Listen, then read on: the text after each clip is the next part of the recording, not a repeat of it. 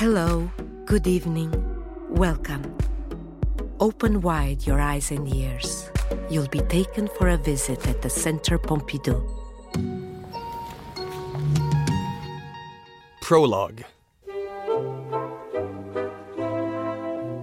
Today we are at the exhibition on Germany in the nineteen twenties about art and culture in the art movement Neue Sachlichkeit, or New Objectivity. This is the first ever exhibition in France on this movement from the nineteen twenties. It focuses on Germany in the wake of the horrors of the First World War. Artists relinquished a very expressive art form in favor of more realistic or objective art. And there's an exhibition within the exhibition. As we wander through, we see paintings, photographs, plays, design pieces, architecture, film, music, and amidst all this, August Sander's great photographic anthology called People of the twentieth Century. There are two parts in this exhibition. A general new objectivity theme and a monographic theme on the artist August Sander and his work, People of the twentieth Century. The works are on display in a special setting, produced specifically for the exhibition. This is a first. The general theme exhibits are in the side rooms. Then there's a kind of cross-section with a gallery featuring August Sander's portraits, showcased as a kind of talent contest, or an introduction to the actors in the Weimar Republic and German society. These ambitious projects aim to look back at the history of culture and creation during the Weimar Republic, with objectivity as the key word. Sophie Gertzmann. The term new objectivity was coined by art historian Gustav Friedrich Hartlaub, director of the art museum in the city of Mannheim, the Kunsthalle Mannheim. He used it as the title of an exhibition he organized in nineteen twenty-five. The term designated new art trends in Germany based on a form of realism. In nineteen twenty-five, there were many debates involving aesthetics in Germany, as expressionism gradually lost momentum, being replaced by painting that drew on a new form of realism. New because it reflected new attitudes after the First World War, an aspiration to detachment and new objectivity. The term was to qualify art trends in Germany. It is not merely a specialist term reserved for painting. It spread rapidly throughout German society, soon to be adopted in mainstream theatre of the time, in songs. It soon reached the height of fashion, used for all kinds of situations, much to Hartlaub's regret.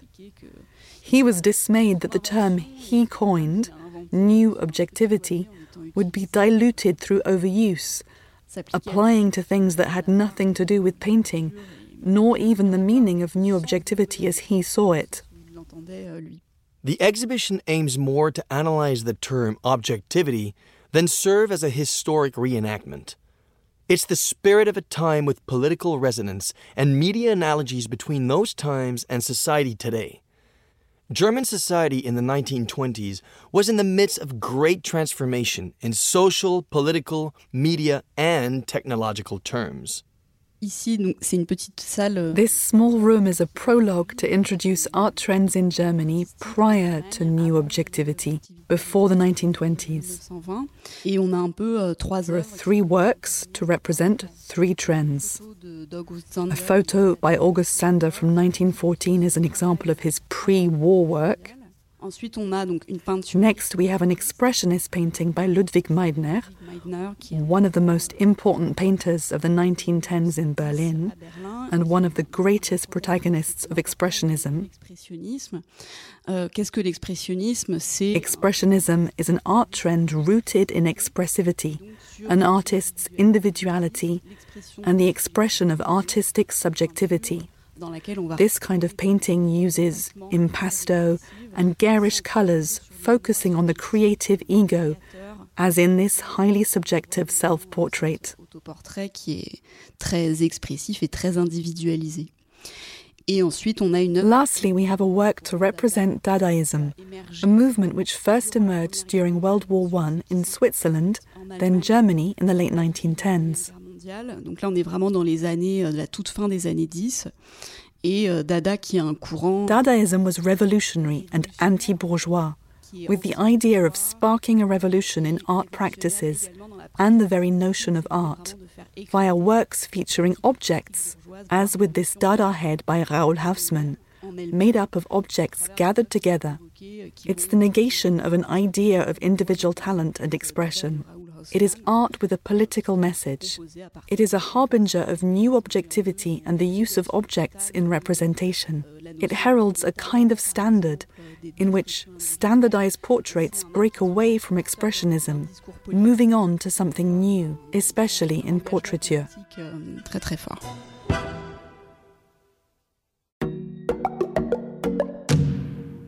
Standardization. What is standardization? It's the end of singularity, replaced by templates, standardized types and simple shapes that are highly suitable for mass reproduction.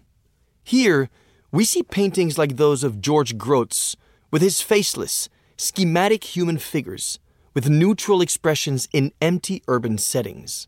In architecture, it corresponds to the launch of huge programs to build housing estates, as in Frankfurt, where the habitat was designed as standardized modules. Here, we see engravings by Gerd Arntz in which people are drawn as geometric figures reminiscent of comic strips. The silhouettes appear in simple, subtle interplay of black and white. A prisoner's striped uniform matches the prison bars. Workers repeat their tasks to the beat of machinery.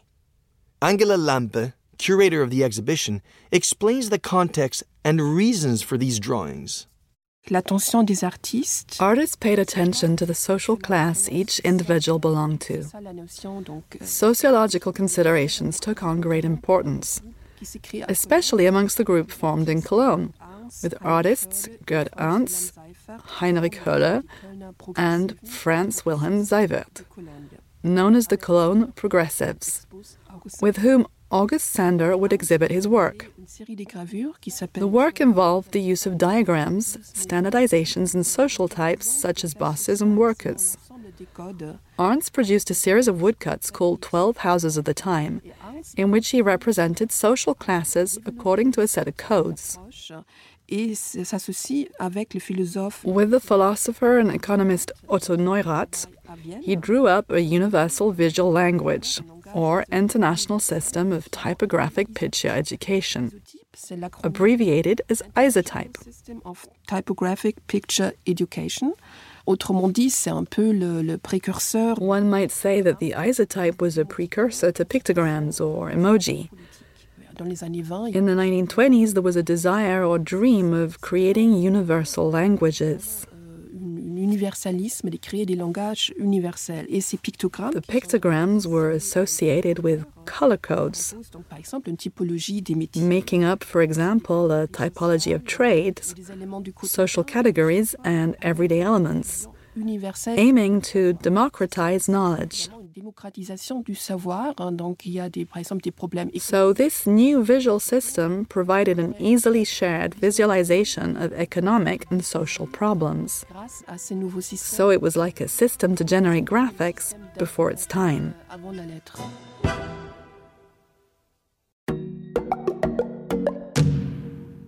Faces of our time. This two-part exhibition is an opportunity to study the interactions between August Sander and the artists known as the Cologne Progressives. We see Sander's portraits here on the wall, which he dedicated to them. Nearby, you can see pictures by some of these artists.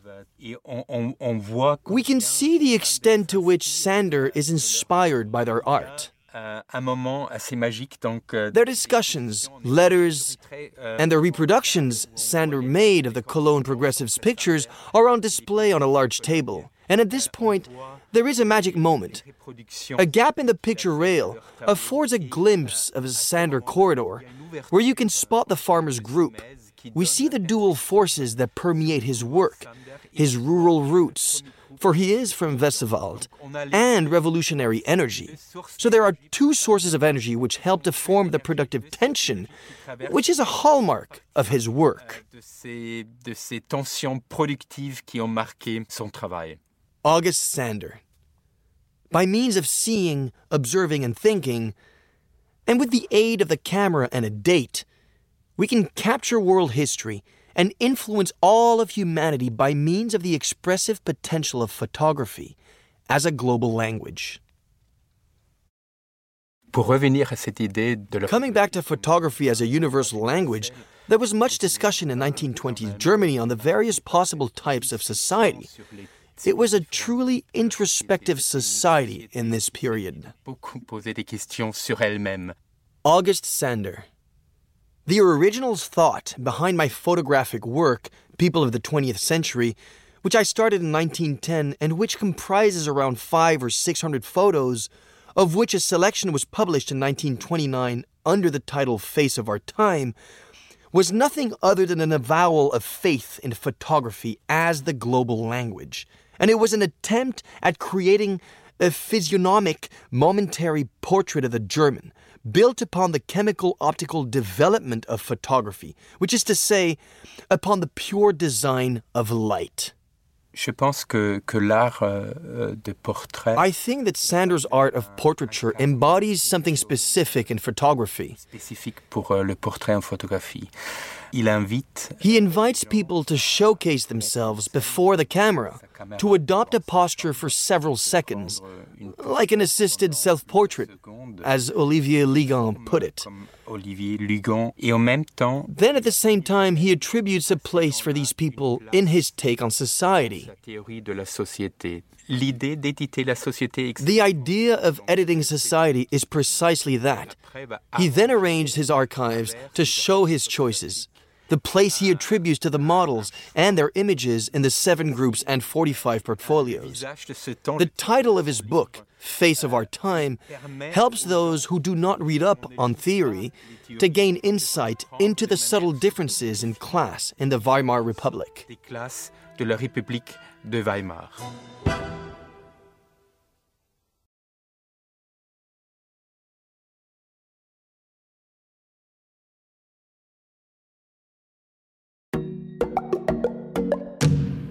Montage. Photomontage first emerged during the war among data artists. A few years later, this technique was taken up again as a means to analyze society. Artists were able to visually encapsulate the era by blending motifs and information that were dissociated in reality. This portrait was painted by Lotte Prechner. It looks like a collage, yet it's an oil painting, depicting the state of world politics in nineteen twenty-eight. In the top left corner, a sun beaming its rays that are dotted with dollars, a hodgepodge of elements referring to the influence of the U S A, industrialization, the introduction of Taylorism, the rise of fascism, especially in Italy and Germany, the emergence of the U S S R, and the coexistence of different religions. Everything is mixed together to give an overall picture in just a glimpse. nineteen twenties Germany in a nutshell. This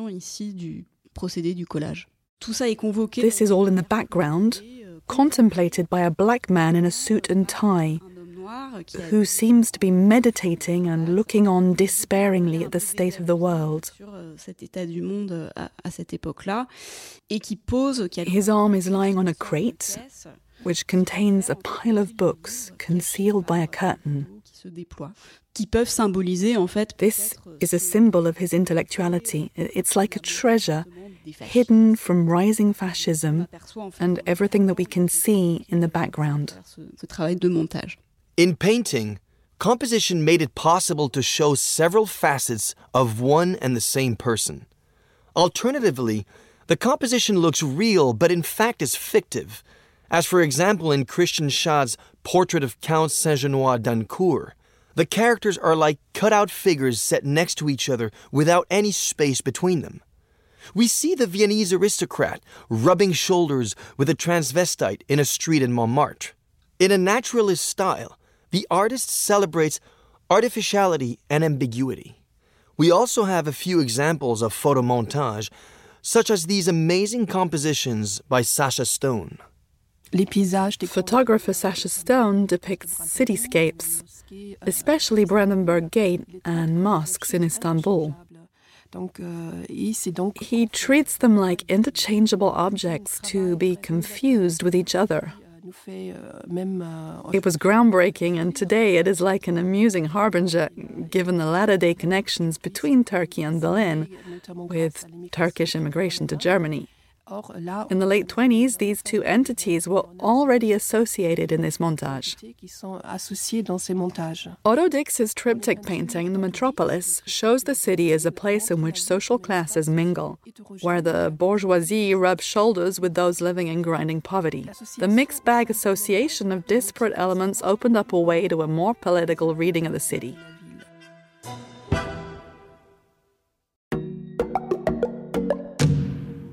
Things. New objectivity artists were observant, which prompted them to use objects as models. Purportedly objective, photography was especially suitable for the precise rendering of material things. The two art forms embarked on dialogue. Is logic really purely mimetic? Their paintings were animated by this tension between inert plant and the geometric environment of an unrelenting void, giving the fake allure of a bourgeois interior, but which is completely artificial and fake. Architecture, geometry, and abstraction were the attributes which fascinated painters.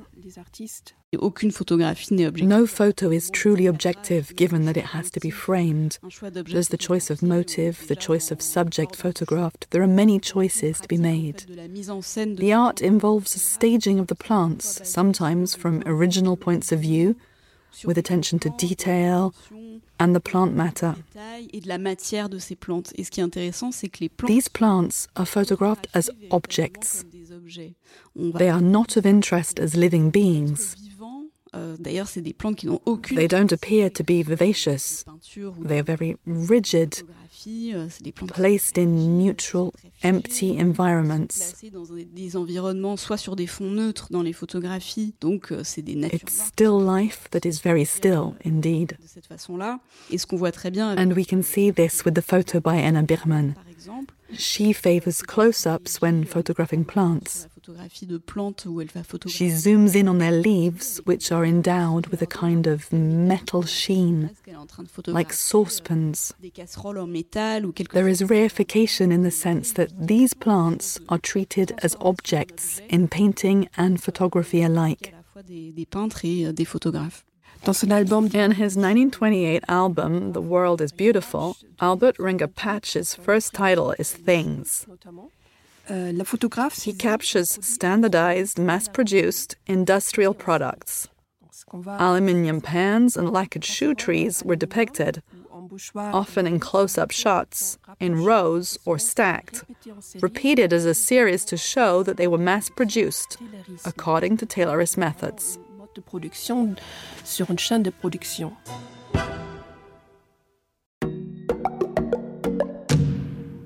Cold persona. The four deadly years of war ended with defeat for Germany, engendering a nationwide form of widespread disillusion. Humiliation and defeat gave rise to a culture of shame. The nineteen twenties saw the onset of what cultural critic Helmut Letten called the cold persona. Artists were also interested in changing gender norms at the time, since they were changing a lot, especially for women. Helmut Letten explique uh, que Helmut Letten explained that guilt and shame were two different things. La culpabilité. Feeling guilt means we have made a mistake and thought about it, torturing ourselves to try to set things right again.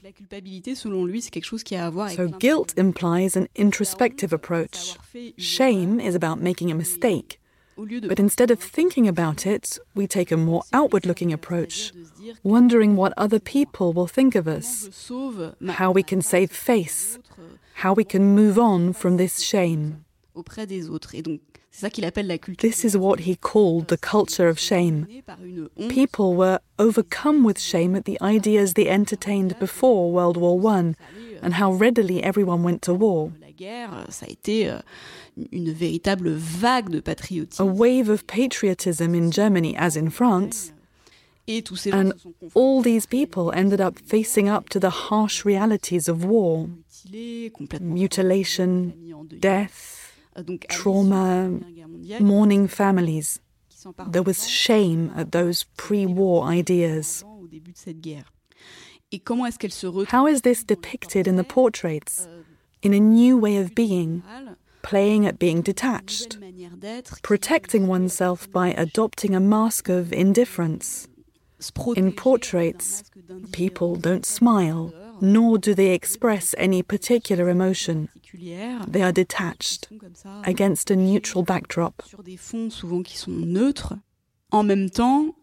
the same time, the portraits do say something about the subjects. Rather than expressing their inner feelings, they show their position in the social order or their profession.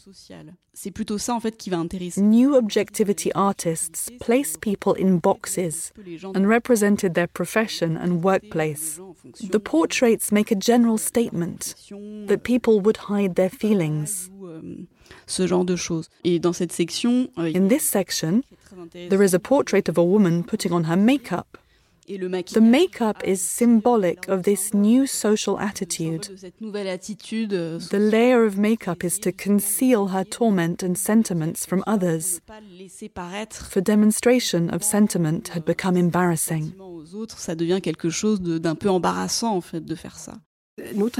Another example is painter Otto Dix's ruthless portrait of journalist Sylvia von Harden as an emancipated intellectual typical of the Weimar Republic.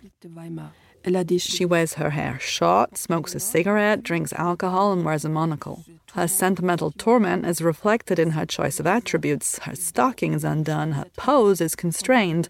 She is uncomfortable in a feminized pink world. Her interior is laid bare. Florian Ebner, curator of the exhibition, August Sander. There is a second meeting point where the two circuits intersect. In Chapter six, the cold persona for the new objectivity, part of the exhibition, and August Sanders's group three on women. For women, he devised five portfolios in an attempt to describe women's roles in society. The last two portfolios, Elegant Women and Women in Intellectual and Practical Occupation, emphasize the Neue Frau, the new role and type of woman of the time. Let's take a look at the beautiful portrait painted by Otto Dix of journalist Sylvia von Harden and that of a secretary for German radio photographed by Sander. The gestures, the hand, the cigarette, the clothing, they could be sisters, even twins. It is an approach to portraiture that no longer explores a person's inner being, but simply describes their outer attributes, showing their gestures, accessories, and habitus. The interaction between the painted portraits and August Sander's photographs is very rich at this point in the exhibition.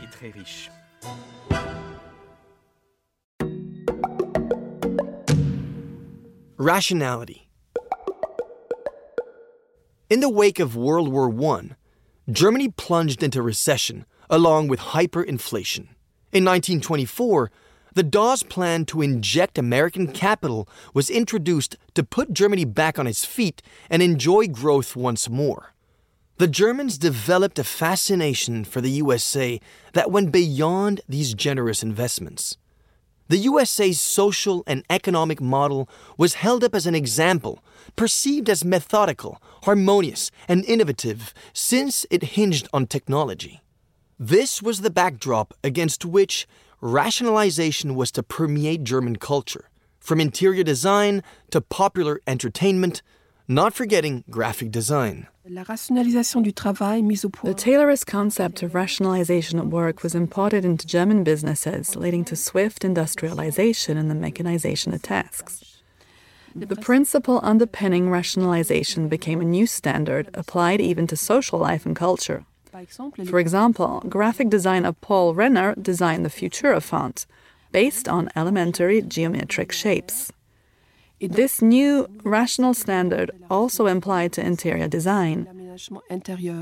Viennese architect Margarete Schütte-Lihotzky, who worked in Frankfurt, designed a modern, functional kitchen. Une cuisine moderne et fonctionnelle. La cuisine de Margarete. So Margarete Schütte-Lihotzky's kitchen was fully equipped, as you can see. It was in fact the first prototype of the modern kitchen fitted with all mod cons, which was to become a standard feature of all modern homes across Europe. It was architectural achievement, but also a double-edged sword. The design was initially intended to work towards the emancipation of women. Obviously, at the time, the kitchen was the women's room, since women did the cooking. So Margarete Schütte-Lihotzky thought carefully about how to make the kitchen more comfortable for housewives. She noticed that old-fashioned kitchens were not designed to streamline movement.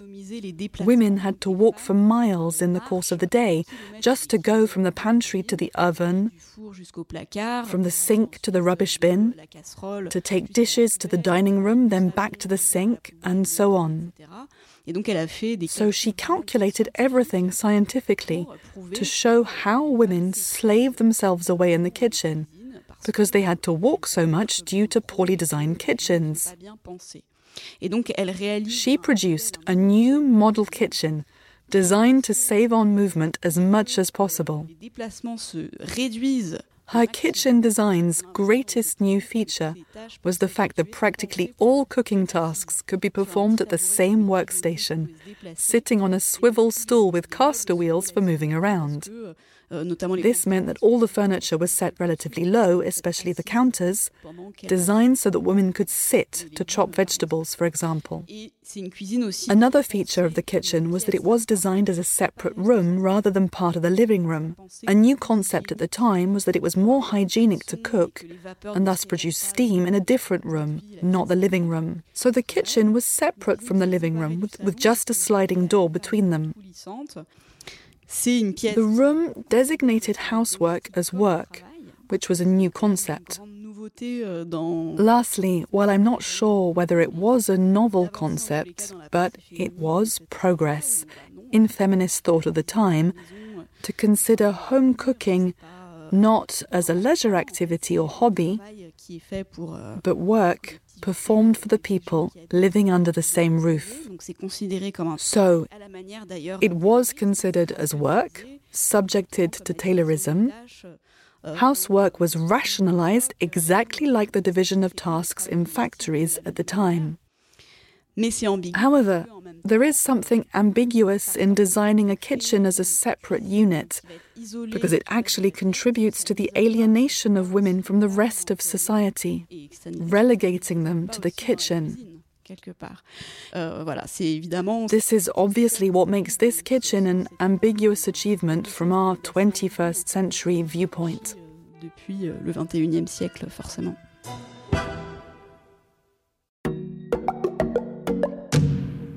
Utility. New musical styles were imported from America to Germany in the nineteen twenties and were a great hit, especially jazz and dance music, such as the foxtrot. Composers Ernst Krenek, Kurt Weill, and Paul Hindemith drew inspiration from it to create their own new musical genre, Zeitoper, or opera of the times in English.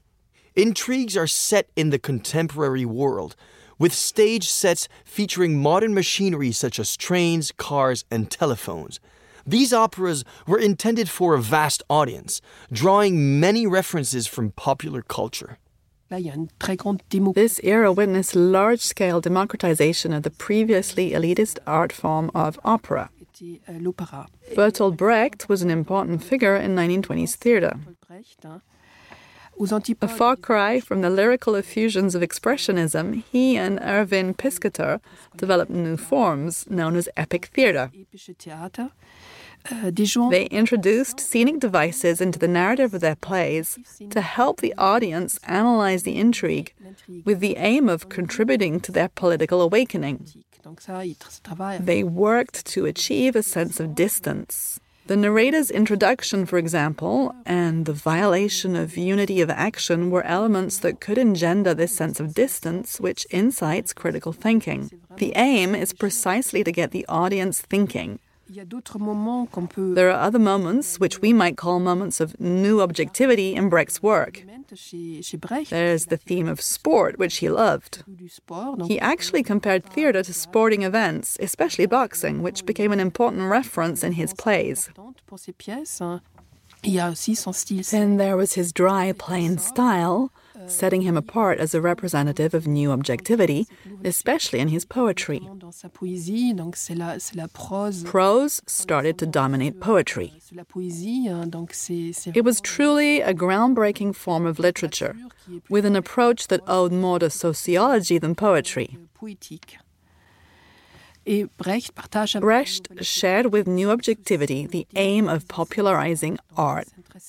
He was interested in the possibilities afforded by new mass communications technology. For example, he worked with recorded poems and radio plays at a time when radio was fast being adopted in German households. It was the beginning of what is now known as mass media, which helps to broadcast cultural productions and make culture accessible to all.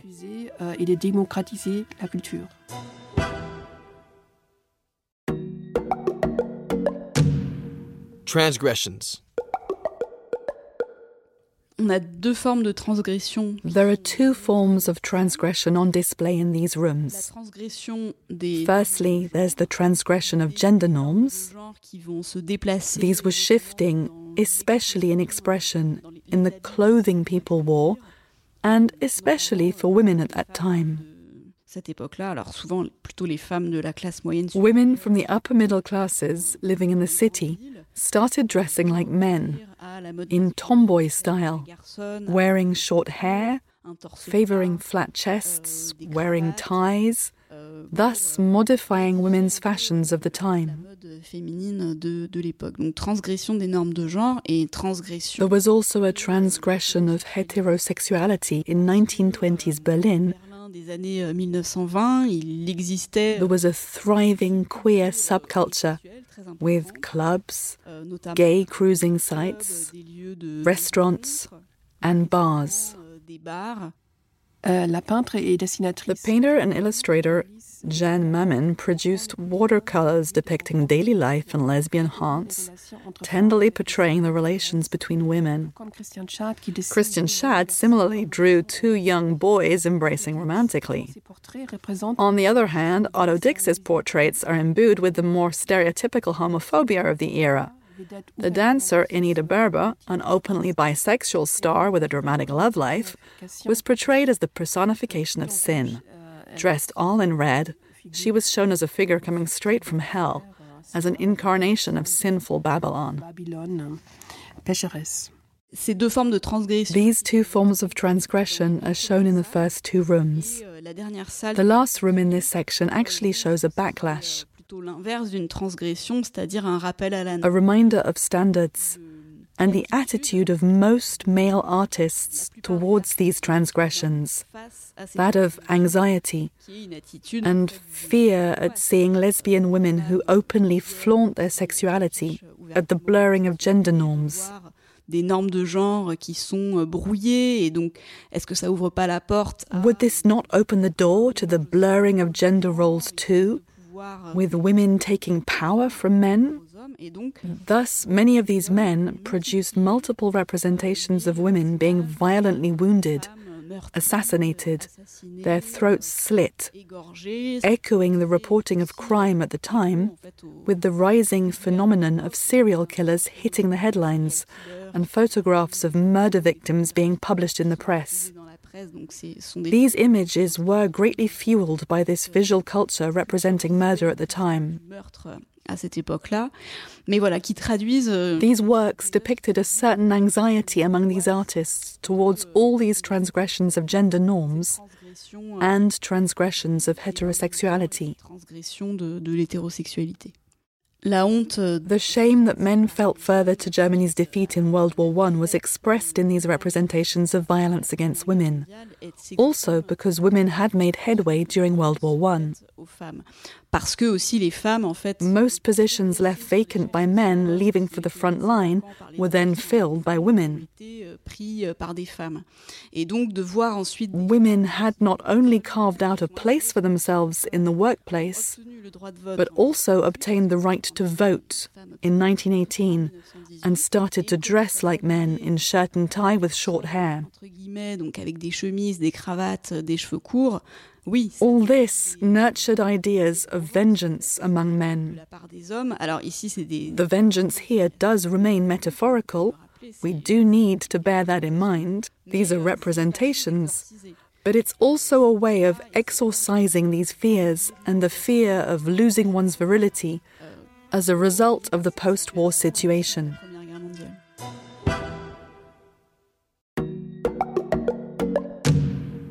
Looking downward. In this last room, we see the other side of the coin, as it were, of capitalism. In the rationality section, we saw many artists praising the introduction of machinery, new industrial landscapes and factories, like a new contemporary reality to be celebrated, showing off its gleaming beauty, for a form of beauty could indeed be detected.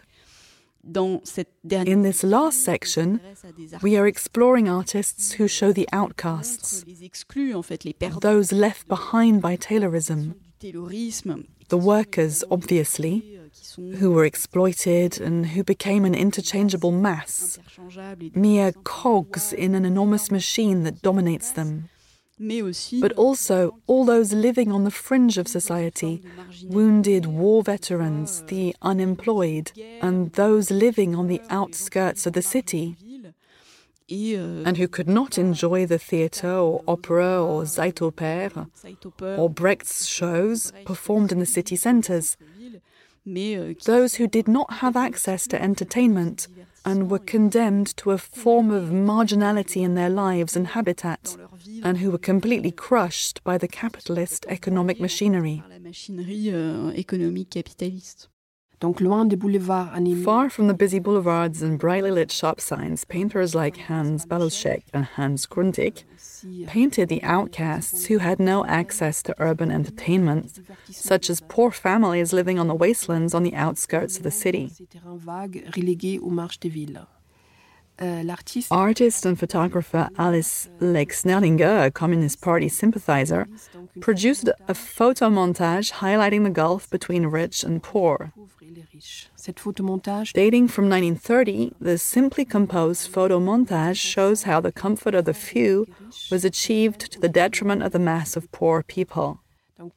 This black and white photomontage juxtaposes tennis players and workers using a pneumatic drill, and you can see bourgeois patrons of cafés contrasting with street beggars. Alice Lex-Nerlinger. Alice Lex-Nerlinger was an artist who produced a lot of photomontage, which is basically collage using photos. She stopped producing art completely for two or three years after the birth of her son. Then when she took up art again around nineteen twenty-five, she started producing montage. She was a radical left-winger and was a member of the Communist Party for a time. She produced work with a message, a very clear message, clearly put across. The idea was to use montage to show the grim reality of capitalist exploitation with an association of photograms and photocollage. At the time, social inequalities were extreme. The gap between rich and poor, between underprivileged and bourgeois society, and even industrialized capitals actually widened during this time. Again, this resonates deeply with the situation we are currently living through. The downward gaze is a motif that runs through August Sander's People of the twentieth Century, especially in Group six, On the City. So, Sander devoted eleven portfolios to this group, The City, depicting urban youths, a young schoolgirl, a young schoolboy, both dressed up smart. But there are also the displaced, invalids from World War One, those left behind by capitalism. There is one portfolio called The People Who Came to My Door, which is like a method within his method.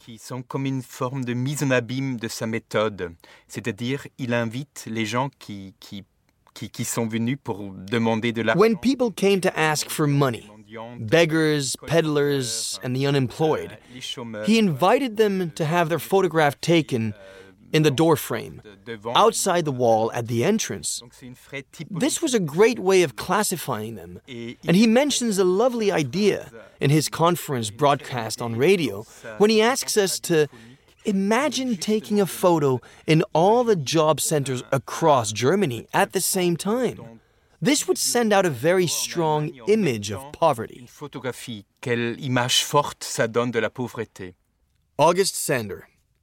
Here, the photograph speaks a language of high culture that is broadly understandable. The photo would speak another equally powerful language if, in each of the three hundred sixty-five employment agencies in Germany, one would simultaneously photograph the people there and join the results together, tagged with the year nineteen thirty-one. The tragedy of this photographic language is probably understandable and without any commentary for all of contemporary and future humanity.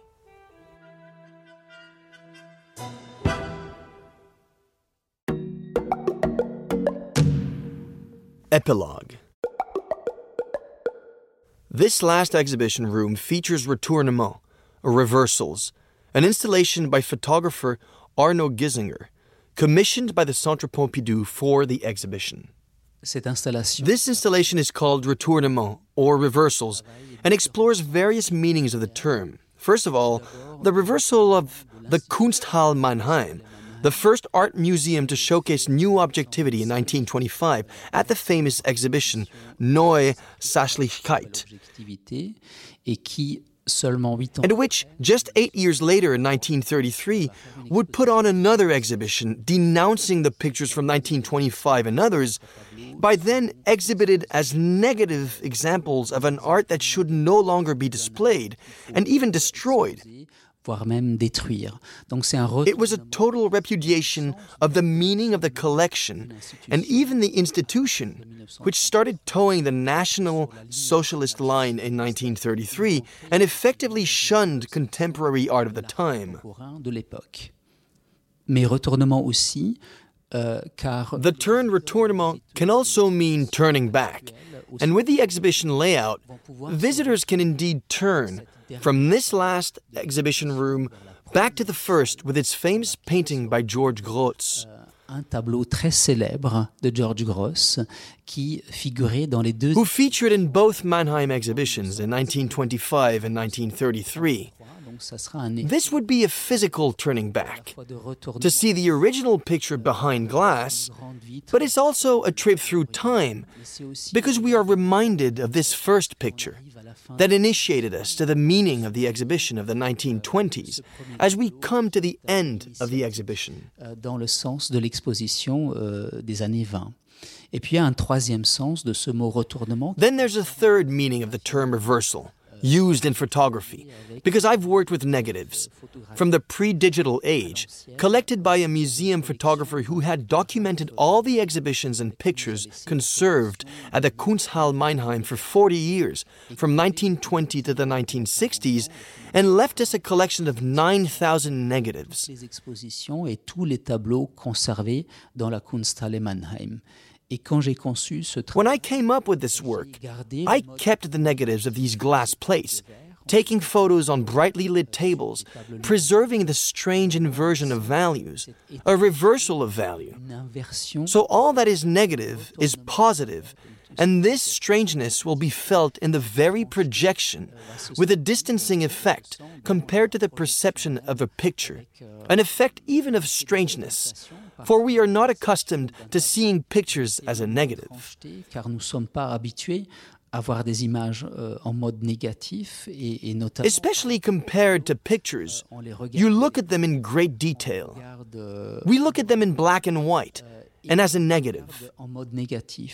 So the strangeness is threefold, leading to a kind of throwback to the original work in the first room compared with its reproduction as a photograph.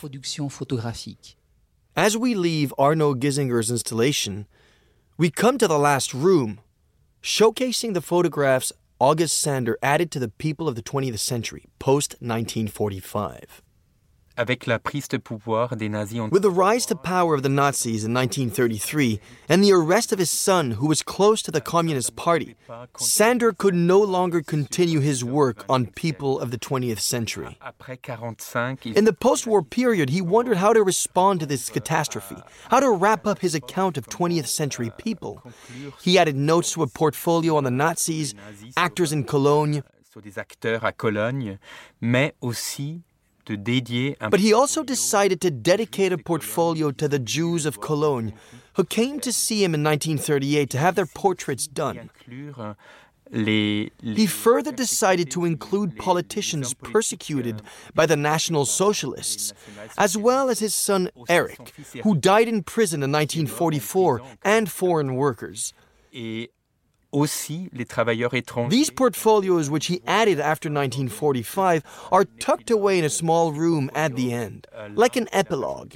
And so the exhibition culminates with the portraits of young workers from Ukraine. What a coincidence, chiming in with our current era.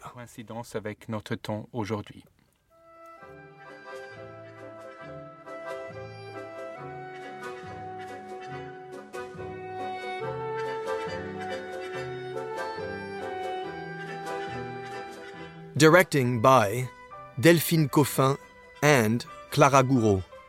Voices, Florian Hutter and Christine Hooper. Editing, Antoine Dahan. Sound mixing, Yvan Gariel.